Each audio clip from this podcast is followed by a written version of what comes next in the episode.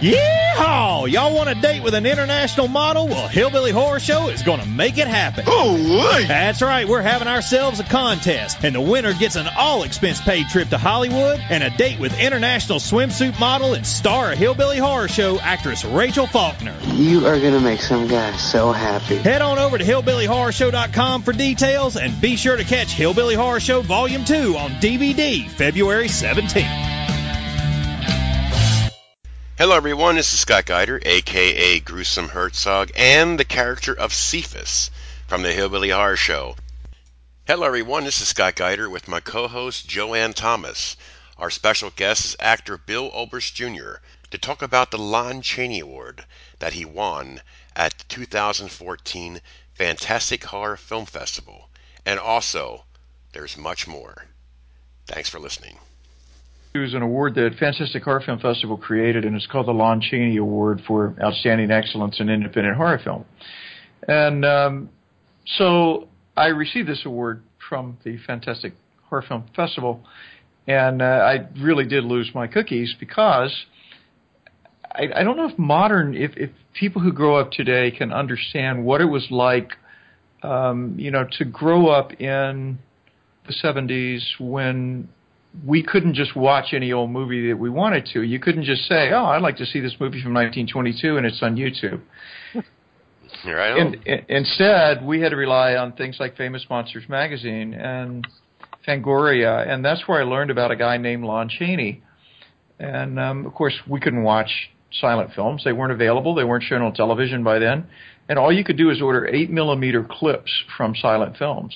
So I remember vividly getting my dad's projector, and I got these little clips of Lon Chaney films, including one from Phantom of the Opera, and I was absolutely mesmerized. And I never would have known that he existed had it not been for wonderful editors of these magazines like Forrest J. Ackerman.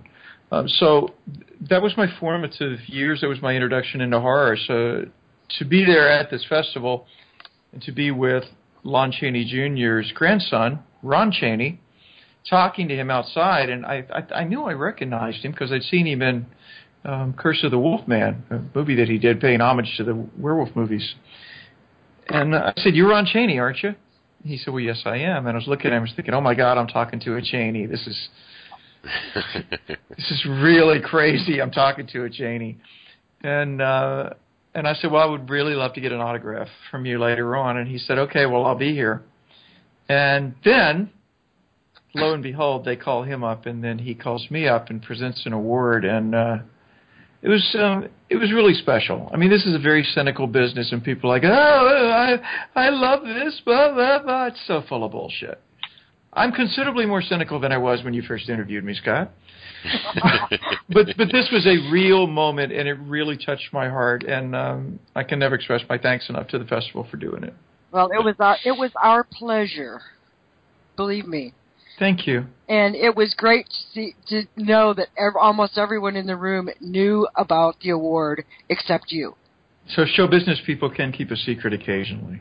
And and what was really funny is I expected you not to come to the festival until Matt said he will be there because Matt already knew all this was going on. I, I I had a shoot, and so I drove. I got there just in time. I changed clothes in the parking lot into my little Italian suit in in the back seat and uh, walked down there. And I'm so glad I did. Well, so are we. And now I guess we should kind of move on from that. Um, I've been looking at all the things that you have in post production, and you are still saying too damn busy.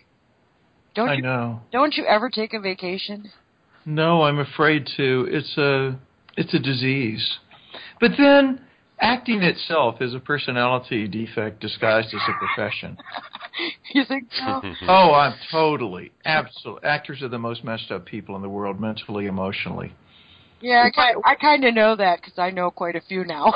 Why else would you do this? You know, why else would you do this? But so yeah, I do try to keep working because I don't really think anything I do is, is that I'm good in it, and so I'm always thinking, okay, I got to do another one because they're not going to like that, and so then there'll be another one right around the corner. So yeah, um, it's that sort of fear of rejection. I just keep working. Well, I had heard a little bit about uh, 120 over 80. And I see that it's now in post production. So could you tell us a little bit about that one? You know what, Joanne? That one might be good. I don't mean the movie might be good. I mean my performance in it might be okay because we filmed it in Tampa, and it was 110 degrees every day, and I'm I'm, I'm playing a guy who has extreme high blood pressure in Tampa, and his doctor tells him you got to do something to get your blood pressure down, relieve the stress in your life, and he starts killing people, and his blood pressure keeps going down. And the doctor says, I don't know what you're doing, but keep doing it. Oh Jesus. It was it was a comedy. It's like a black comedy. Yeah. Uh, Mark Savage, uh, great, really, really quirky, wonderful director from Australia did it, and I'm kind of hopeful for that movie. It's it's in post production, and Mark moves pretty fast. He might have it out by this summer. I really enjoyed that role, and it was hot as hell. We were all about to faint, and that kind of stuff it shows up on film. Like you can't fake it. If you're really uncomfortable, it usually makes for a better movie. How about Feast or Famine? Feast or Famine. You know, it's funny when you say titles, I have to stop and think which one was that. But I remember it. it's a post-apocalyptic story, uh, and a very clever one. And um, and I don't know where that stands in post-production. I usually don't bother people till a year's gone by. If a year goes by and I haven't heard, then I'll say, "Hey, how about that movie?"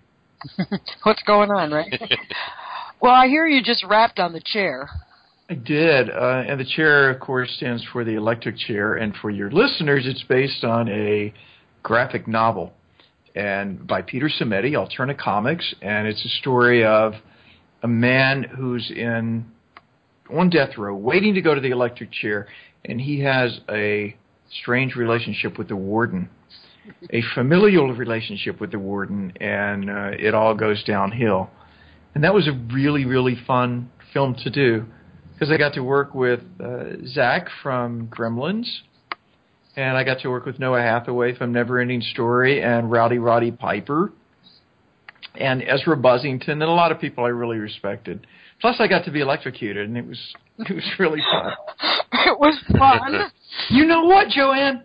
That's the okay. There's the neurotic part of this profession, but the fun part is you play all human experiences, and most of them are on YouTube.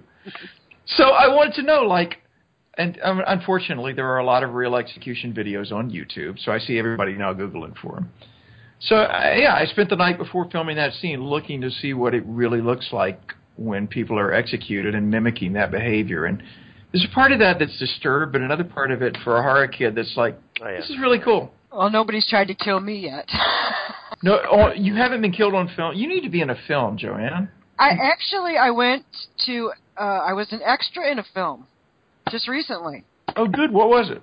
It, it was a film with Julia Roberts, but I was in the it was a scene with the uh horse races. Awesome. Nobody saw nobody's going to see me in it. I it was you know, I'm just part of the crowd. But I said, "What the hell?" I had a friend that took that went and she and I went and just had a good time for the whole day.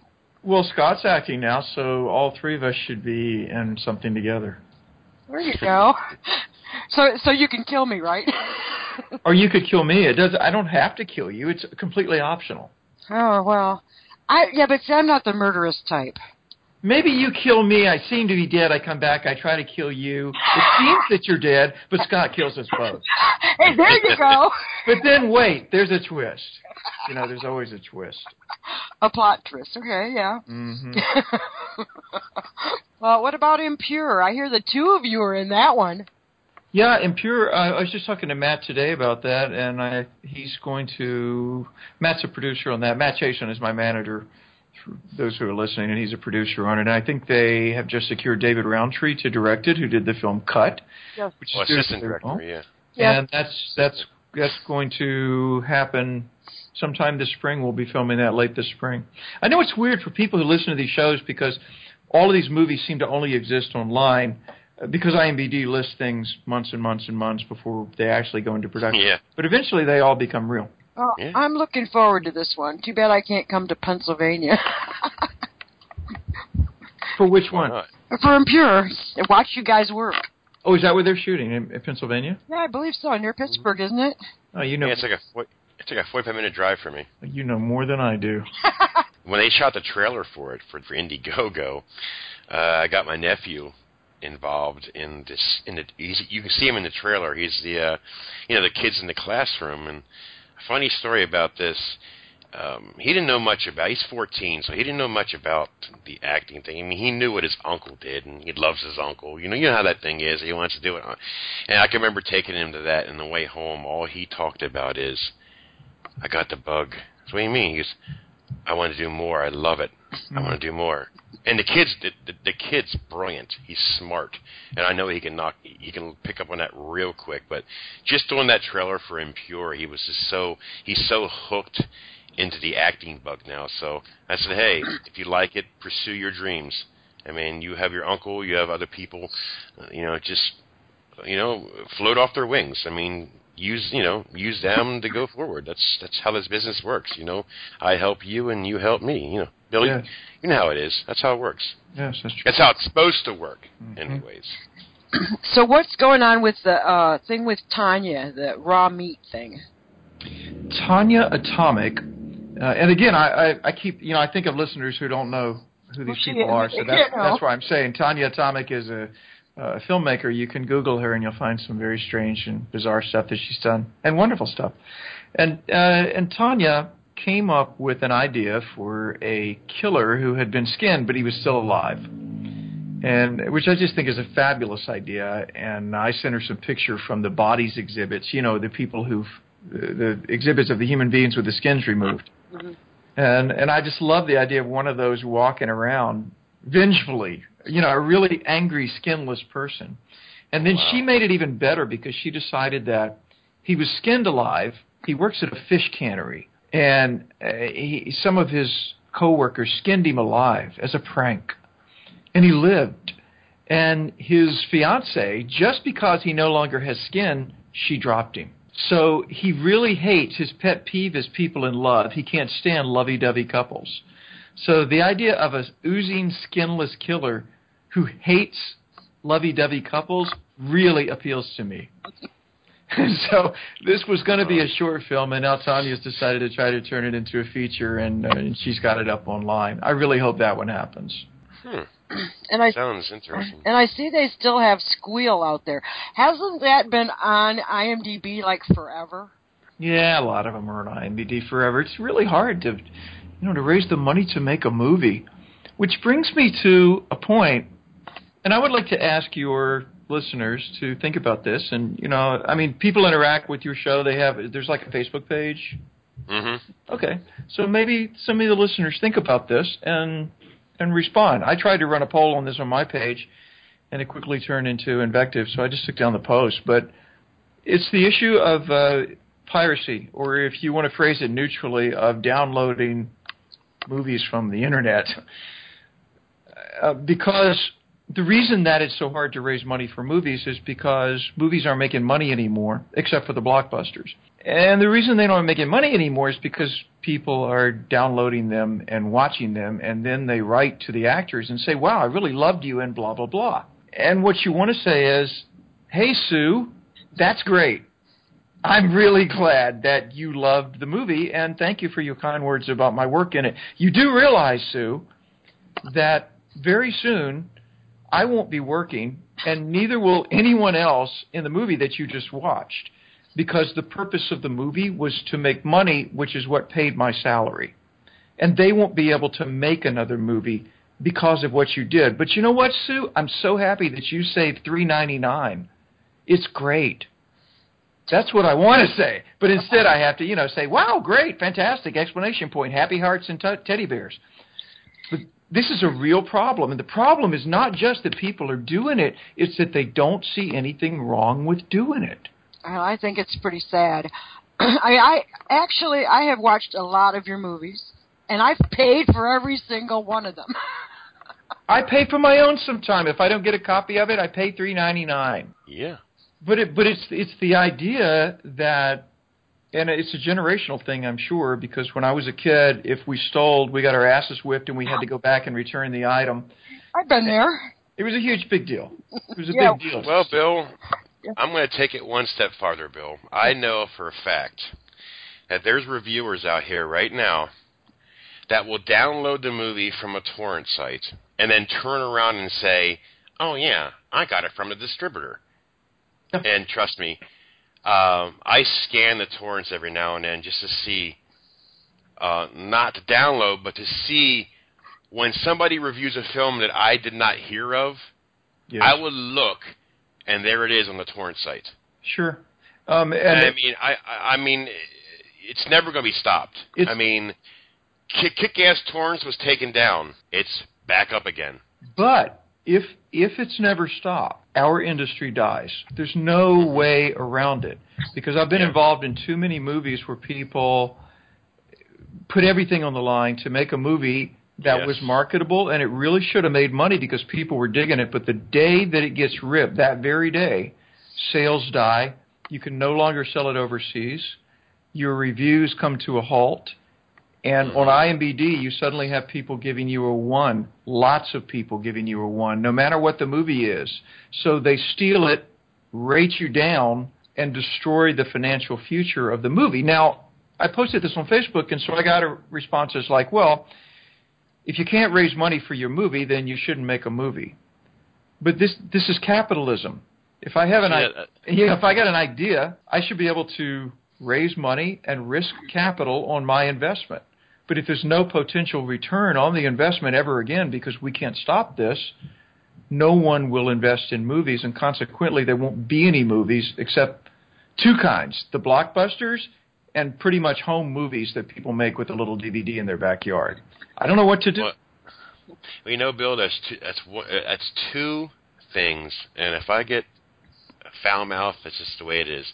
There's two things that irritates the fuck out of me. Is what you just said, what that person said, and another thing that pisses me off the most. That's the worst movie I have ever seen. It's highly impossible that you ever, and, and it, you know, I would go even farther than that, Bill. More than likely, the person who's saying it's a, it's, that movie's shitty and terrible and whatever, they freaking downloaded it for free anyways. Yes. So, if you're not going to pay for something, then don't bitch about it. Yeah, It's just, it's, my, Bill, it's ongoing. We had this conversation quite a few years ago about the same topic. You know, and people think, uh, like you said, uh, if you ain't got enough money to make a film, then don't make it. Well, you know what? There's a lot of films that didn't spend very much money on, and they made a ton. Well, You know, and I wonder if you know I'm a big Disney fan. I'm a huge Disney freak. I love Disney World. I love all things Disney. Walt Disney would not have existed in this market because he made very very small productions and you know he created Mickey Mouse. Well, he's got to make the money back yep. for Mickey Mouse before he can then go ahead. It took him years and years of profits from Mickey Mouse to try to make Snow White, and even then he went into debt. It's a risky business, but what we've done is we've eliminated the possibility of making money, and it's because of I don't know if it's selfishness, um, moral blindness. I don't understand why when you take something that doesn't belong to you, something inside you doesn't say, this is wrong. And then to write to the actor and say, I really loved you. I just got this site from blah blah torrents. I got your film from blah blah torrents, and you were great in it. Oh my god! I get it all the time. You're kidding me. No, right? it's very very frequent. And and So- there's- so- they don't see anything wrong with it because they've just been raised where if content is online, then it must be mine. and take it. I, wow. Well, the music industry just went through all that for a long time too, Yeah. and it's it's not going. to I don't think it's going to go away right away. And I find Well- I find that even with like the film festival, first of all, people do, people we're our okay. Our goal is to get all these new films on the big screen so people can come and see them the way they're supposed to be seen, Yes. and yet people don't want to pay. No, of course they don't. I mean, I have I have filmmakers who get in touch with me and want to put, have their film in our festival for free. Can't do it because it is a business. Sure and if. I, and if I and if I can't make some kind of money, if I'm losing my ass every year, and I've invested our whole retirement in this festival, Yes. then I can't I can't survive Well, and that's that's really kind of the sad part about the whole industry. But I will say this: horror people are great. They're a family. They have their problems, but they are the best people to hang out with. I find them to be so too. Well, th- th- there's another issue as well, Bill. and I don't know how you feel my opinion on this, but being as a reviewer, you know, it's one thing to buy a film and have it for my collection, but I've had filmmakers actually want me to buy their film to review. Now, mind you, it costs me for electricity. It costs me for cable. It costs me for the internet. I mean, that's one thing I'm sorry I will not I will not buy a movie to review. I don't care if it's two dollars, three dollars, or four dollars. If you you might disagree with that, but what am I getting out of it then? You no, know I, mean? don't, I, that- I don't. I don't. I don't think that's a, a proper practice. It's so easy to put it up on uh, Vimeo. You can put a watermark screener up on Vimeo. You know, it takes a couple hours to upload it, and then just give you the password. Yeah, I was as flabbergasted when I got four of them. no, not going to happen.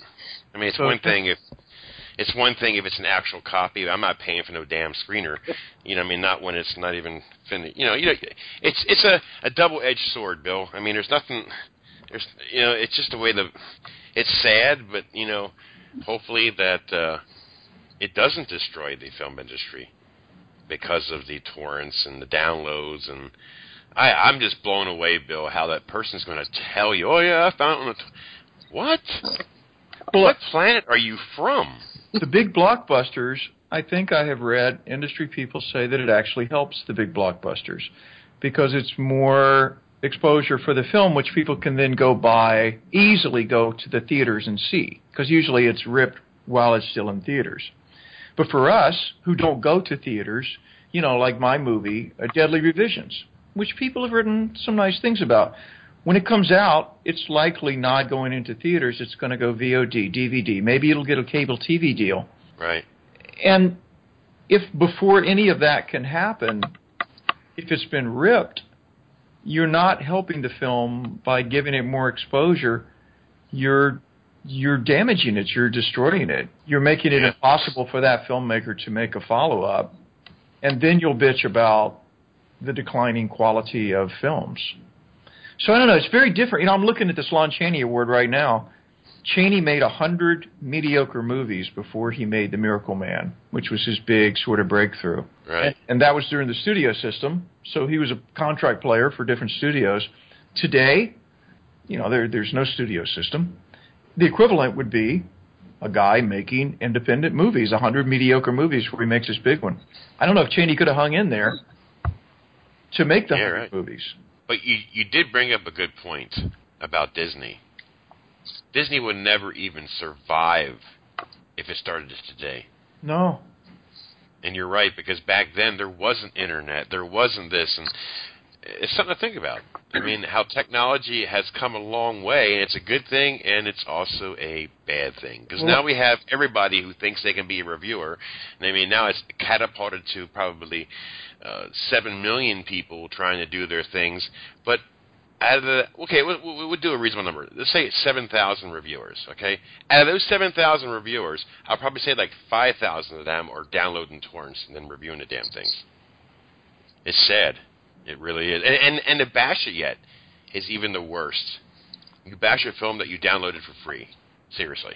Yeah, yeah. You know, Scott, you're right. I mean, people can say what they want about a film. You know, if you don't like it, totally say that you Right. don't like it and say why. But, but if you stole it, and and I it keep, doesn't make no sense. I keep using the word stole, and it's a generational thing because when I talk to people who are significantly younger than me, they do not see this as stealing, and they think the word stealing is an archaic word.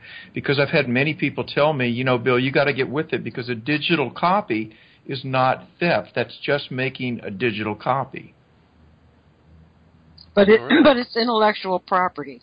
Well, the whole concept of intellectual property, Joanne, I've also heard challenged by, I'm not knocking a generation, but many people who are significantly younger than me have said there shouldn't even be international property. When artists create art, it's out there. And if people want to take it, they take it. That's what art is. Do you remember on last year that these filmmakers are making short films for the uh, ABCs of Death?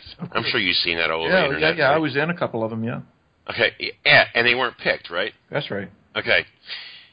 I've never ever bought something that I was so angry that I shattered the thing in 60 million pieces and threw it in freaking trash can. ABCs of Death Part Two. I reviewed it and I gave it a one. I've never done that. I was so PO'd at the fucking garbage shit that they put. Four of them were good. The rest of you know damn well that it's their buddy making the film, and they were stupid. I could not understand of all the films that I've seen that. Oh yeah, watch this film and judge it, and, and it was all for nothing. That that was all a complete fucking joke, Bill. That was none of them films were ever going to be selected for the ABCs of Death. It was just a gimmick that that because the films they picked are freaking garbage, Bill. Uh, I couldn't believe what I I was so angry. I've never been so angry of that garbage. Oh my! They wasted the filmmaker's time. I was so pissed off, Bill. I was so angry. I'm sorry. The garbage. I've never seen garbage in my life.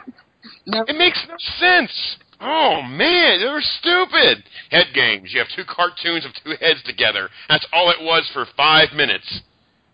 Oh, oh man. So I'm getting an aneurysm. I don't get that way, but I was so angry how they can waste a filmmaker's time when it was a joke in the beginning because none of the films were going to get, picked anyways. they were all selected before the even thing even even did it. It had to been.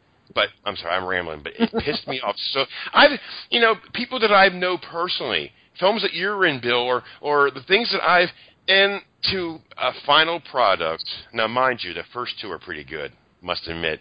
But C on a D on through, I forced myself for two hours to watch that garbage, hoping that something would be good, but it wasn't.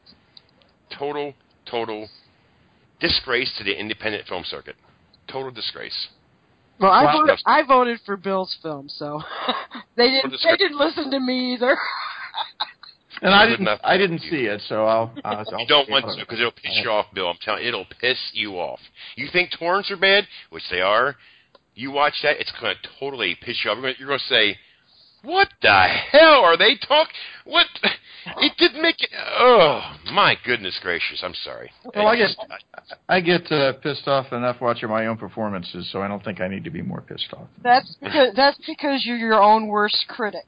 Yeah, that's and you have to be because if you ever watch it and say, "Hey, I'm pretty good," you're really sunk. I hate seeing myself too, Bill. So don't feel bad. That's good. Yeah, a little. So there's nothing wrong. Garrison Keillor said that. He said shame and self-loathing is what made this country great.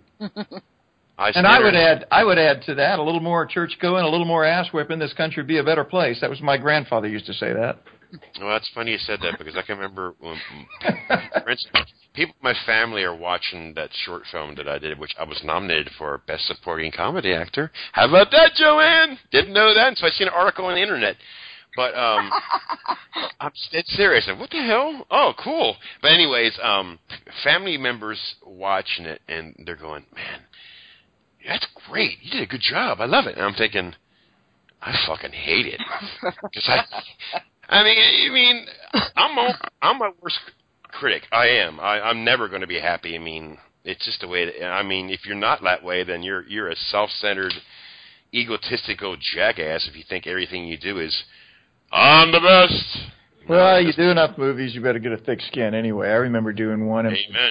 I did one, uh, and my dad called me, and he rarely watches my stuff. He'll watch. uh For instance, he uh, he watched uh, a Hallmark Channel movie I did, The Shunning, which is one of the highest quality things that I've done. And uh, yeah, I watched your movie. I said, "What do you think, Dad?" He said, "That's better than the crap you've been doing."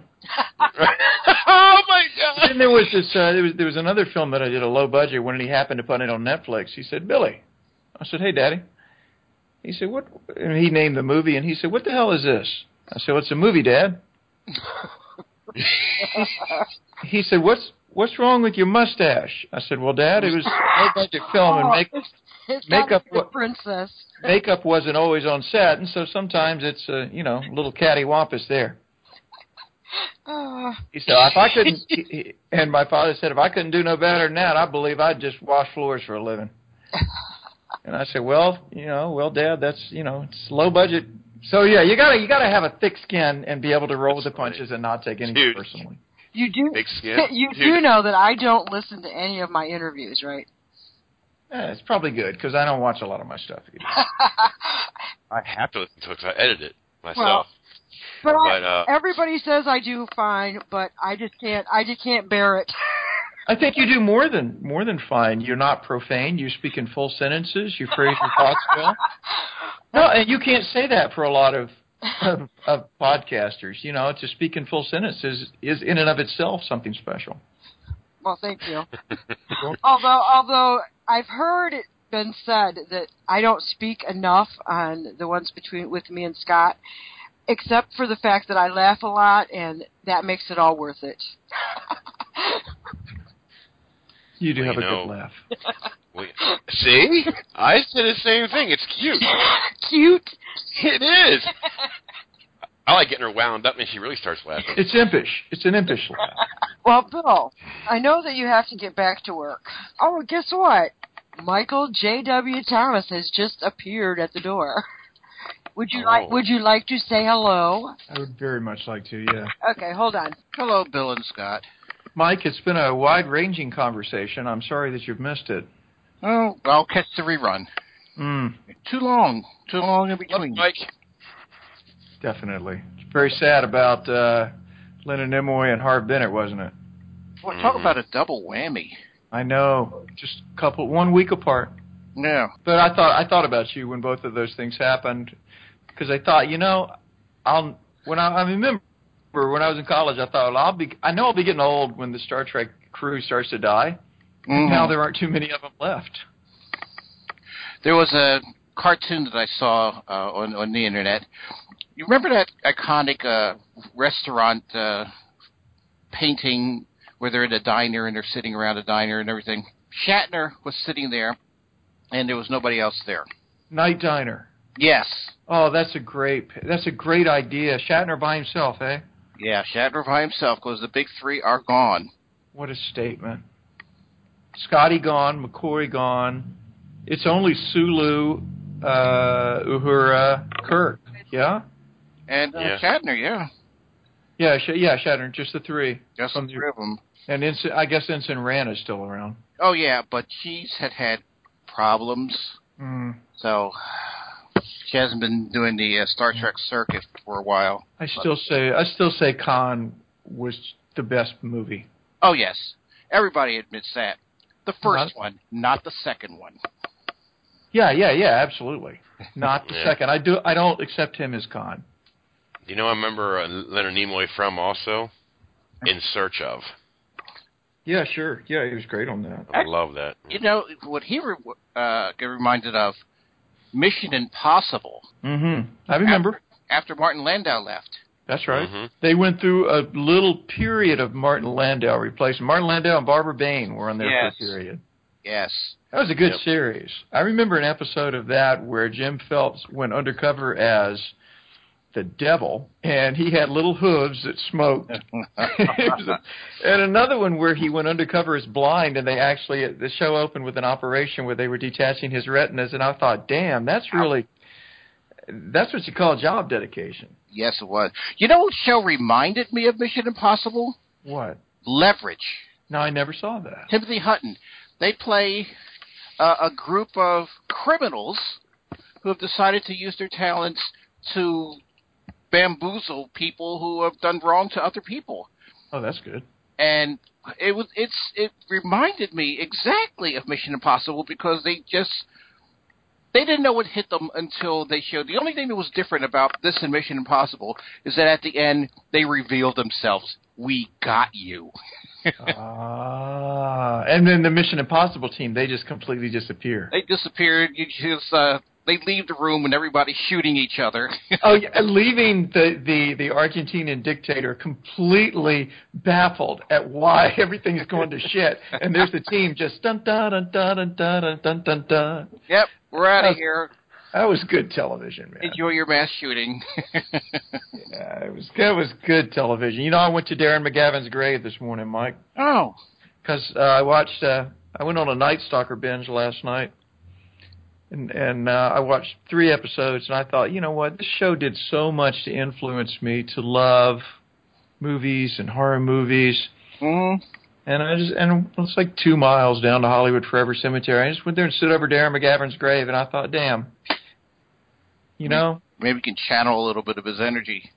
oh, if I could just be a part of something, anything. That show only lasted one season, but it influenced Chris Carter and the X Files. It influenced generations. Oh of yeah. if I could just be a part of one thing that would have that kind of influence, I'd be happy. I don't know, Bill. Uh, you got a big influence right now. I you may know, you Mike. may deny it. You may deny it. You may say, "Oh, no, shucks, no, not really." You got a huge influence on the in- indie horror uh, community.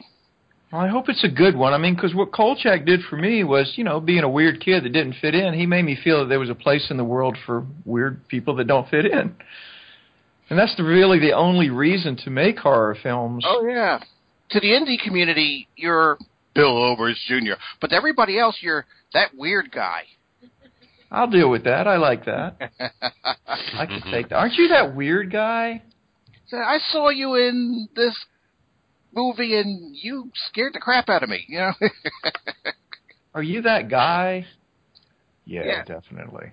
yeah, yeah, you're that guy. That's that guy. Well, it's a pleasure to pleasure to speak to you, Mike. I didn't mean to. I'm glad my to had a chance to talk to you. All right, thank you. I'll give you back to Joanne. And I, I'm sure I'll see you next time you're around and I'm around and whatever. Absolutely, I look forward to it. It's been good to talk today. Thank you. Um, it's been great talking to you What? too. What, the six minutes, you mean? yes, I think. probably.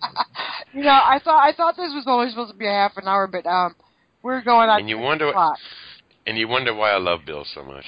you wonder why. Yeah. So, uh, we're on iTunes, by the way, too, and Stitcher, by the way. Oh, great. Scott Geider and Joanne Thomas interviews. Catch us on Stitcher, iTunes. What the hell is that anyway?